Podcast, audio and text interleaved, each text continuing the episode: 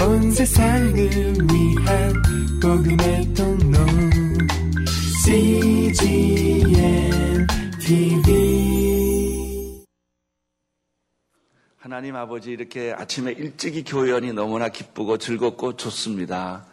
주님 오늘 우리가 믿음으로 선포하며 나갑니다. 복음의 능력이 나타나게 하여 주옵시고 축복이 나타나게 하여 주옵시고 그 영향력이 이 민족 가운데 흘러가게 하여 주옵소서 예수님 이름으로 기도드립니다. 아멘. 아, 이스라엘 백성은 바벨론 포로로 인해서 아, 조국을 잃어버렸습니다.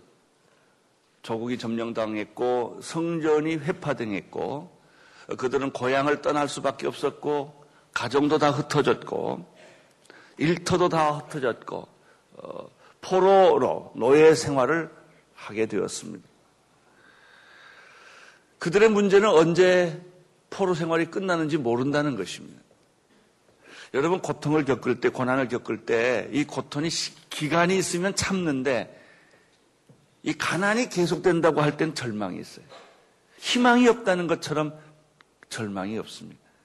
이스라엘 백성이 이제는 다시는 우리는 예배 드릴 수 없을 것인가? 성전을 가, 가질 수 없는 것일까? 우리는 가족을 가질 수 없는 것일까? 라는 처절한 고통을 그들은 겪었던 것이죠. 사람은 누구든지 고통을 겪고 고난을 겪게 되면 과거를 돌이켜 보게 됩니다.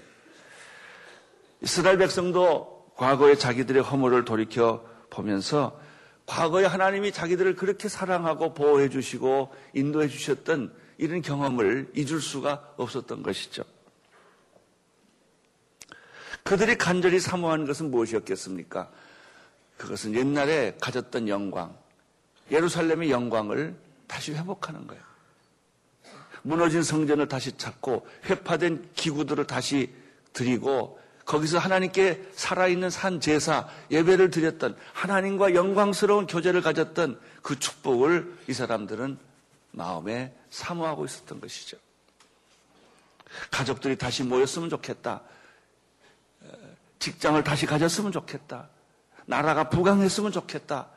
이런 염원을 가지고 있었습니다. 이때 이사야 54장에 보면은 선지자 이사야를 통해서 하나님의 예언이 이스라엘 백성들에게 들려옵니다. 그것은 희망의 예언이었어요. 이제 이스라엘 백성은 다시 회복된다. 하나님이 이스라엘 백성들을 버리지 아니하시고 다시 구원하신다라는 구원의 회복 메시지가 들려오는 것입니다. 이것이 지난주에 여러분에게 설교했던 내용입니다. 네 가지가 있었습니다. 첫째는 음, 환호성을 지르고 소리를 질러라.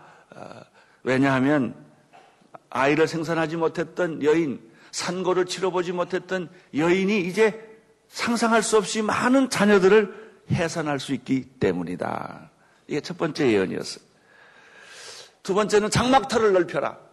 이제 너희 자녀들이 돌아오면 해산을 많이 하게 되면 회복이 되게 되면 너희가 지금 살고 있는 장막터는 부족하니까 이것을 휘장을 넓히고 장막터를 넓혀서 앞으로 나타나게 될 수많은 축복들을 준비하라라고 하는 것이죠.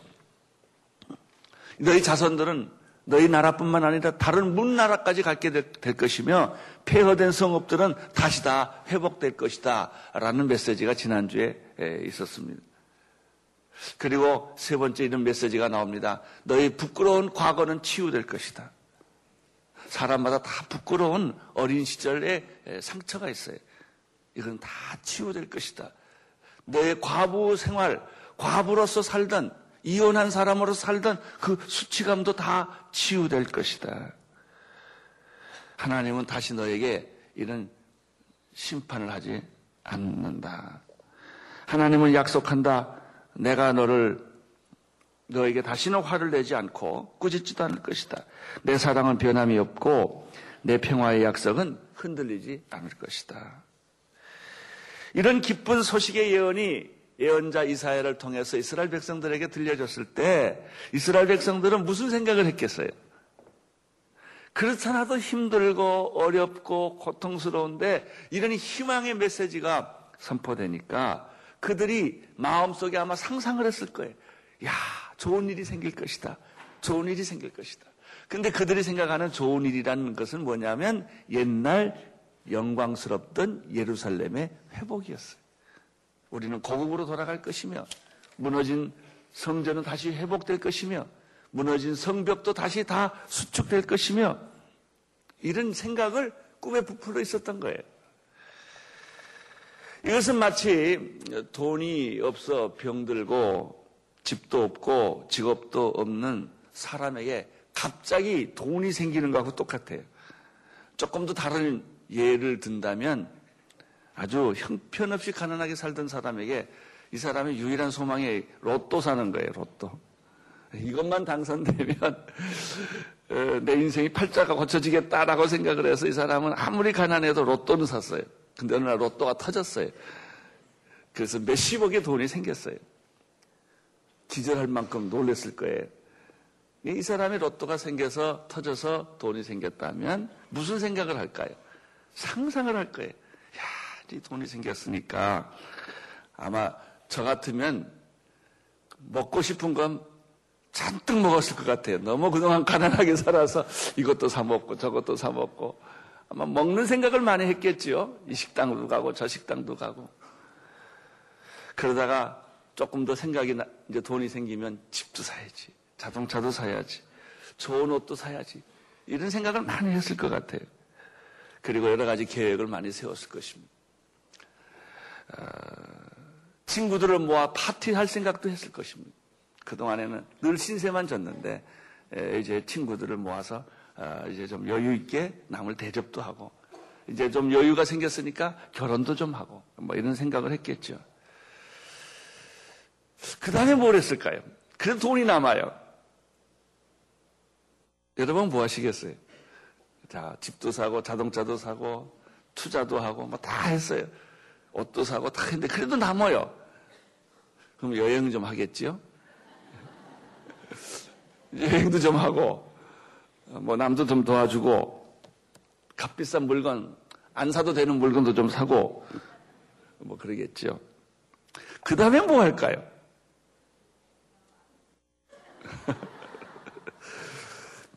행복한 고민이지요. 점점 할 일이 없어진다는 거예요. 여러분, 돈 있으면 다 할 것 같아도요, 돈 있으면 점점 할 일이 없어져요. 인생이 시시해져요. 다 써보면, 누려보면 별게 아니라는 걸 알게 돼요. 성공한 인생, 부자가 된 인생, 정상에 올라선 인생, 그 인생에게 부딪히는 것은 공허함이에요. 그것이 자기에게 기쁨을 안 주거든요. 없을 때는 가져야만 된다고 생각을 했는데, 누려야만 된다고 생각했는데, 막상 그 자리에 가보니까 그게 별게 아니란 말이죠.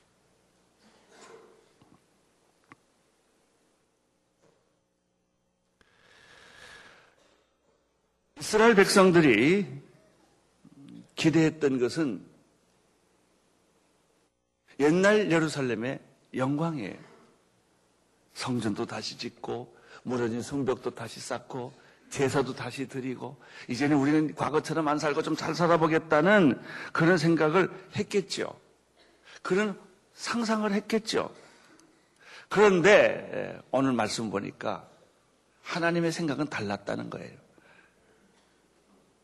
그런 기대를 하는 옛날에 예루살렘의 영광의 회복을 기대했던 이스라엘 백성들에게 하나님이 주시는 생각은 옛날에 예루살렘의 영광이 아니라 너희가 한 번도 경험해보지 못했던 새로운 예루살렘에 대한 비전과 환상을 주시는 거예요. 이것은 마치 로또가 되어서 돈을 많이 가져서 집도 사고 자동차도 사고 내가 하고 싶은 것을 다 하는 것이 내 인생의 목적이 아니라 그것보다 비교할 수 없는 영적인 놀라운 상상할 수 없는 새로운 믿음의 세계, 영적인 세계에 대한 환상을 주시는 것과 똑같은 거예요.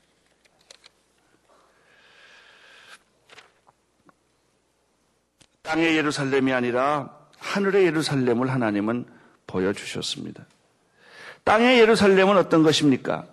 자기들의 믿음의 조상인 아브라함과 이삭과 야곱이 하나님을 만났던 그 장소에 이 장소는 기념비적인 장소에 역사적인 장소에 여러분 기념비적이고 역사적인 데 가보면 재미 하나도 없어요. 골동품 보세요. 재미가 있나? 재미없어요. 기념비적인 박물관 가보세요. 와 하고 놀래지만 거기에는 아무것도 없어요. 생명력이 없어요. 미래를 향하는 새로운 영적인 감동과 비전을 주지 않아요. 역사의 한 페이지는 역사의 한 페이지일 뿐이에요. 그것이 나에게 생기를 주고 생명을 주고 축복을 주고 미래를 만드는 그런 비전을 주지는 않아요. 여러분 옛날 예루살렘의 영광이 새로운 미래를 만들어 주느냐? 아니에요. 그것은 잊어버렸던 영광을 다시 회복하는 것 이상 아무 의미가 없단 말이죠. 하나님은 이스라엘 백성들에게 주려고 하는 회복은 옛날 예루살렘의 영광의 회복이 아니에요. 새로운 예루살렘, 새 하늘과 새 땅, 이스라엘 백성이 한 번도 가져보지 못했던 그 놀라운 영적 세계를 하나님은 주시기를 원하는 거예요. 하나님은 우리 교회 성도님들에게 주시고자 하는 영적 비전은 무엇일까? 우리 교회가 좀 더 크고, 좀 더 많이 모이고, 좀 더 좋은 집을 짓고, 더 좋은 교회를 만드는데 있지 않단 말이죠.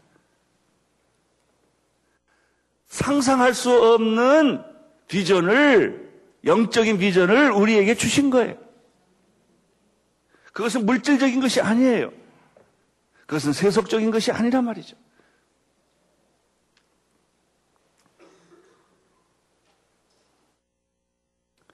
성공이나 성취는 아름답지만 생명력이 없어요. 위대하지만 의미가 없습니다. 우리는 그 아름다움과 그 위대함에 취해서 그걸 자꾸 추구해 나가요. 그러나 생명이 없어요.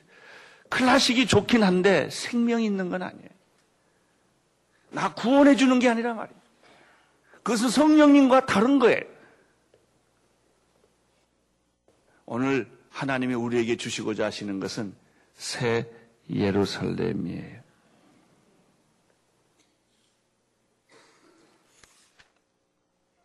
이것이 오늘 우리에게 주시는 말씀이에요. 자, 이스라엘은 회복될 것이라는 예언이 나왔어요. 그리고 11절부터 보면은 어떤 예루살렘인가를 설명하고 있습니다. 11절, 12절 같이 읽겠습니다. 시작. 폭풍에 그렇게 고생하고도 위로조차 받지 못한 성읍아 보라 내가 홍옥으로 벽을 쌓고 사파이어로 주춧돌을 놓겠다. 루비로 뼈쪽탑을 만들고 반짝이는 성류석으로 성문을 만들고 보석으로 모든 성벽을 둘러쌌겠다. 여기 나타나는 폭풍에 그렇게 고생하고도 위로받지 못한 성읍은 옛날 예루살렘을 말하는 것이죠. 이 예루살렘이 아니고 보라 이제 내가 새 예루살렘을 너에게 주는데 여기는 보면은 인간이 가진 언어와 상상할 수 없는 언어로 인간이 가진 언어로는 상상할 수 없는 가장 값지고 아름답고 찬란하고 완벽한 거룩한 새, 새 예루살렘을 여기 소개하고 있어요. 실제로 우리가 이런 일들을 보지를 못했기 때문에 인간이 가진 언어가 제일 좋은 게 보석이에요. 그래서 지금 그러면 여기에 예루 새 예루살렘 가보면 사파이어도 있고 루비도 있고 송유석도 있고 다 뜯어오면 좋겠다고 생각하는데 착각하지 마세요. 유리보석 꾸민 걸로 길이 됐으니까 거기 가면 보석이 많겠다 이렇게 생각하지. 그렇게 표현할 수밖에 없는 거예요. 새 예루살렘. 홍옥으로 벽을 쌓고 사파이어로 주춧돌을 놓고 루비로 뼈쪽탑을 만들고 반짝이는 설성으로 성문을 만들고 보석으로 성벽을 만든 이런 성은 없지요. 이상적인 지상에 존재할 수 없는 가장 이상적이고 완벽하고 영원한 하나님 나라에 있는 그 성읍을 인간이 가진 언어로 설명하려니까 이렇게 설명한 거예요. 이런 성이 하늘에 있다는 거예요. 하늘에 있다는 거예요. 내가 너에게 주려고 하는 것은 돌로 만든 성벽이 아니라 내가 만드는 것은 이스라엘 팔레스틴에 가면 있는 이스라엘 그 예루살렘에 있는 그 성읍이 아니다 말이죠. 사실 우리들이 예루살렘에 가보면 그것은 어떤 곳입니까? 물론 예루살렘은 다윗의 시대로부터 도읍지로 만들어졌던 장소죠. 근데 지금은 어떻게 됐어요? 이 이스라엘 예루살렘의 사전을 찾아보면요. 역사가 얼마나 이 많은지 몰라요. 영광과 치욕의 역사가 아주 가득 찹니다. 예루살렘은. 거긴 종교 정치장과 같아요. 지금도 마찬가지입니다. 예루살렘 성은요. 유대교, 이슬람교, 기독교가 공존하고 있고요. 또 예루살렘 안에는 캐토릭 성전도 있고 다 있어요, 거기 안에. 안식일을 어떻게 드리냐면 금요일 날은 이스라엘의 안식일로 지키고 토요일 날은 유대인의 안식일로 지키고 주일 날은 기독교인의 안식일로 지켜서 예루살렘에 있는 하나님은 복잡하셔요. 모든 종교가 다 자기 거래니까 거기가 자기 성지래니까 그리고 거기다 다 모스크도 지어놓고 교회도 지어놓고 성당도 지어놓고 각자가 다 지어놨거든요. 그러니까 이 종교 전시장 같아요. 거기 가면 머리가 아파요. 하나님이 누구 예배를 들으실지. 이게 예루살렘이에요. 여러분, 이런 예루살렘으로 돌아가요? 거기서 얻는 게 뭐가 있어요? 거기서 무슨 평화가 있어요? 거기에 무슨 기쁨이 있어요? 거기에 무슨 미래가 있겠어요? 이 예루살렘을 다시 우리에게 주신다고요? 아니에요. 그게 아니라고요. 여러분, 하나님이 우리에게 주시고자 하는 것은 이 세상적인, 물질적인 그런 성공과 그런 축복일까요? 아니에요. 그런 권력일까요? 아니에요. 하나님이 우리에게 주시고자 하시는 것은 새하늘과 새 땅이에요. 새 예루살렘이에요. 이것을 오늘 이야기하는 거예요. 이 오늘 여기 나오는 보석 얘기는 어디가 나오냐면 계시록 21장과 22장에 나와요. 그 얘기의 일부를 여기에 조금 설명한 것뿐이에요. 우리는 여기에 나오는 새 예루살렘의 보석으로 꾸민 그 성전에 대한 얘기를 들을 때 즉각 우리는 어디로 가야 되냐면 계시로 옮겨가야 돼. 계시록에는 자세히 이 새 예루살렘에 대한 비전과 환상과 이런 모습들이 거기에는 기가 막히게 설명되어 있기 때문에 그렇습니다. 갈라디아서 4장 21절에서 25절에 보면은 이것을 위에 있는 예루살렘이라고 표현을 했고 히브리서 12장 22절에는 하늘의 도성 예루살렘이라고 말했습니다. 결코 우리가 지상에 있는 땅에 있는 지금 모스, 모스, 모슬렘이 차지했느냐, Catholic이 차지했느냐, 유대교가 차지했느냐, 기독교가 차지했느냐고 싸우는 그 예루살렘이 아니라 말이죠. 우리가 원하는 우리가 기다리는, 우리가 사모하는 회복이라는 것은 이런 것들이 아니에요. 땅에 있는 것들이 아니에요. 그것은 하늘에 있는 예루살렘이요. 새 예루살렘이요. 그것은 하나님 우리에게 주시는 비전이에요. 세속도시 바벨론과 대조를 이루는 하나님 나라예요. 그러면 천상의 새 예루살렘은 계시록에서 어떻게 소개되고 있습니까? 계시록 21장 1절부터 7절까지 자막을 통해서 또박또박 읽어보십시다. 시작. 그리고 나는 새하늘과 새 땅을 보았습니다. 처음 하늘과 처음 땅은 사라지고 바다도 다 이상 존재하지 않았습니다. 또 나는 거룩한 도성 새 예루살렘이 하늘에서 하나님께로부터 자기 남편을 위해 화장한 신부처럼 준비돼 내려오는 것을 보았습니다. 그리고 나는 보좌에서 큰 음성을 말씀하시는 것을 들었습니다. 보아라, 하나님의 장막이 사람들과 함께 있으니 그분께 그분과 함께 거하실 것이다. 그들은 그분의 백성이 되고 하나님께서는 친히 그들과 함께 계실 것이다. 그들의 눈에는 눈, 모든 눈물을 닦아주실 것입니다. 더 이상 죽음이 없고 슬픔이 다시 슬픔이나 우는 것이나 아픈 것이 없을 것이다. 이는 처음 거짓, 처음 것들이 지나갔기 때문이다. 그때 보좌에 앉으신 분이 말씀하셨습니다. 보아라, 내가 만물을 새롭게 한다. 그는 또 말씀하셨습니다. 이 말들은 신실하고 참되니 너는 기록하라. 나는 또 내게 말씀하셨, 그는 또 내게 말씀하셨습니다. 다 이루었다. 나는 알파와 오메가며 시작과 끝이다. 내가 목마른 사람에게 생명수 샘물을 값없이 준 것이다. 이기는 사람은 이것들을 상속할 것입니다. 나는 그의 하나님이 되고 그는 내 아들이 될 것이다. 사도 요한이 환상 중에서 이 새 예루살렘을 봤는데요. 이런 예루살렘이 있을 것이다가 아니라 사도 요한은 봤어요. 들었어요. 내가 이런 것을 보았습니다. 이런 성을 보았습니다. 이런 음성을 들었습니다. 그것은 실제로 있다는 얘기예요.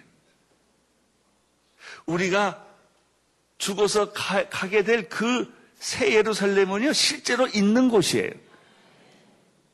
그것은 상상이 아니에요. 실제로 있어요. 그래서 사도 바울이 그것을 내가 보았다라고 말하고 들었다라고 말하는 거예요. 천상에 있어요. 그런 놀라운 것은 새 예루살렘은 우리가 가는 곳이 아니라 예루살렘은 우리에겐 오고 있어요. 신랑이 신부, 신부가 신랑을 위해서 단장한 것처럼 여러분, 천국은 우리에게 오고 있는 거예요. 하나님의 나라는 우리에게 오고 있는 거예요. 이미 왔고 오고 있고 올 것이에요.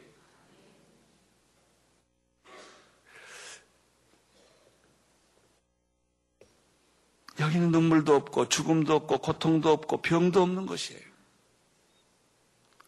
제가 이 설교를 준비하다가요. 회개를 했어요. 나 어젯밤에 잘 때 한 꿈을 꾸었네. 내가 이 노래를요. 너무 감동 없이 부른 거예요. 그냥 곡이 좋아서, 가사가 좋아서 불렀지. 정말 내가 새 예루살렘에 대한 환상을 보고 이 요한이 그 환상을 보고 계시를 받으면서 그 장면을 봤던 감동이 내가 이걸 공부하다가 아, 내가 너무 감동 없이 성경을 봤구나. 그런 생각이 갑자기 드는 거예요. 제가 그래서 급히 어저께 전화했어요. 우리 김영미 선생님한테 전화했어요. 시켜가지고. 이거는 설교할 얘기가 아니라 찬양을 들어야 될 얘기다. 그래서 내 설교 끝나면 신상우 형제하고 우리 김영미 선생님이 아침에 일찍이 나오기 힘들지만 이 노래는 꼭 좀 불러줘야 되겠다. 그래서 제가 새 예루살렘. 이거는 말로 설명할 수가 없어요. 여러분이 찬양을 들으면서 이건 계시를 받아야 돼요. 상상을 해야 돼요. 우리에게 하나님이 주시는 비전이 땅의 비전이 아니라 말이죠. 물질의 비전이 아니라 말이에요. 뭐, 병 낫고, 뭐, 부자 되는 이런 얘기가 아니에요. 우리가 필요한 것은 물론 아프면 병 나야 되고요. 돈 없으면 돈 생겨야 되고요. 여러분, 우리가 성공해야 되고 이런 것도 있어요. 그것도 축복이에요. 그러나 그것은 가장 낮은 축복이에요. 필요 없다는 게 아니에요. 거기에 머물러서는 안 된다는 거예요. 우리의 비전은 하늘, 하늘에 있어요. 새 예루살렘에 있단 말이죠. 땅의 권력에 있는 게 아니라 말이죠. 할렐루야. 그 생각을 하니까 제가 설교 준비를 할 수가 없었어요. 너무 감동이 돼서. 주님, 우리가 세상 일이 너무 복잡하고 많다 보니까 이 새 예루살렘을 잊어버렸습니다. 생각이 희미해졌습니다. 오늘 우리 성도들에게 이 새 예루살렘에 대한 환상이 있게 하여 주옵소서. 비전이 있게 하여 주옵소서. 우리가 땅에서 살지만 하늘을 보고 살게 하여 주옵시고 아무리 고통스럽고 병들고 어렵고 힘들지라도 거기에 머물지 말게 하시고 하나님이 이스라엘 백성들에게 주시고자 했던 새 예루살렘, 새 하늘과 새 땅의 비전을 우리에게 주시옵소서. 그러면 어떤 고난도 넉넉히 이겨내는 것입니다. 어떤 위기도 우리가 이겨내는 것입니다. 이사야 54장 13절 14절 읽겠습니다. 시작. 내 자녀들은 모두 여호와의 가르침을 받고 평화를 마음껏 누릴 것이다. 너는 정의로 굳게 서겠고 앞전은 내게서 멀어질 것이다. 두려워할 것이다. 공포마저 멀리 사라져서 내게 가까이 오지 못할 것이다. 이새 예루살렘의 외형의 모습은 보속이라는 것으로 설명을 했어요. 이런 이런 이런 화려하고 아름답고 거룩하고 완벽한 이런 상상할 수 없는 새 예루살렘이 신부가 신랑을 위해 단장하는 것처럼 내려올 것이다. 그러면 새 예루살렘의 내면적 모습은 무엇일까? 평화와 정의예요. 거기에는 평화가 있을 것이고, 거기에는 정의가 있을 것이고, 하나님의 말씀이 있을 것이다. 거기에는 압제가 없고 두려움과 공포가 없는 그런 곳이다.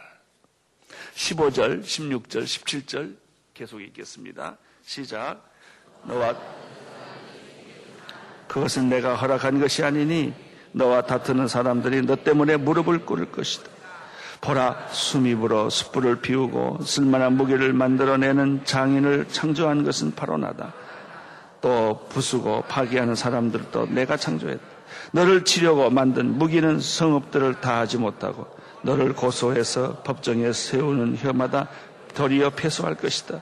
이것은 여호와의 종들이 받을 몫이고 내가 그들에게 주는 권리이다. 여호와의 말이다. 세 가지가 있어요. 너와 다투던 사람들은 다 무릎을 꿇게 될 것이다. 너를 죽이려고 만들었던 무기는 다 무기력해질 것이다. 너를 고소하던 혀는 다 패소하게 될 것이다. 이런 상징적인 얘기들이에요. 이런 일들이 있을 것이다. 저는 이 새 예루살렘을 생각하면서 요한복음 14장 1절에서 3절의 말씀을 기억을 했어요. 요한복음 14장 1절부터 3절 같이 읽겠습니다. 너희는 마음에 근심하지 말라. 하나님을 믿으니 또 나를 내 아버지 집에는 있을 곳이 많다. 그렇지 않았다면 너희에게 미리 말해 주었을 것이다. 나는 너희가 있을 곳을 마련하러 간다. 내가 가서 너희가 있을 곳을 마련하러 다시 와서 너희를 내게로 데려갈 것이다. 그러면 너희도 내가 있는 곳에. 아멘. 여러분, 크리스찬은 최소한 죽음에 대한 불안은 없어야 됩니다. 죽음의 문제는 이미 해결한 사람들입니다. 여러분이 죽어도 좋다. 이렇게 해야 돼요. 죽음만 너에 이기는 것이 어디 있느냐? 죽음만 너에 쏘는 것이 어디 있느냐? 나는 여러분들이 죽음에 대한 공포, 죽음에 대한 두려움에서 해방되기를 축원합니다. 죽음 대신에 우리는 새하늘의 영광이 있습니다. 비전이 있습니다. 아유, 빨리 죽었으면 좋겠어요. 새하늘의 영광을 우리가 누려야 되니까. 그렇지만 내가 빨리 죽고 싶다고 죽는 게 아니고 죽을 때가 되면 죽을 거고 그때까지는 열심히 살아야 돼요. 그러나 우리가 이 땅을 위해 사는 게 아니라 말이죠. 우리의 고향은 영원한 거기에 있어요. 비전은 거기에 있어요. 우리의 관심도 거기에 있어요. 우리가 살고 있는 이 땅은 잠깐 지나가는 여관과 같은데 오늘 여러분 집에 들어가면서 이건 여관이다 이러고 들어가세요. 거기가 영원히 사야 될 집이 아니에요. 내 마음의 고향은 천국에 있어요. 새 하늘과 새 땅에 있어요. 그 하나님의 뜻이 땅에서 하늘에서 이루어진 것처럼 이 땅에도 이루어지게 하옵소서. 하나님의 나라는 거기만 있는 게 아니에요.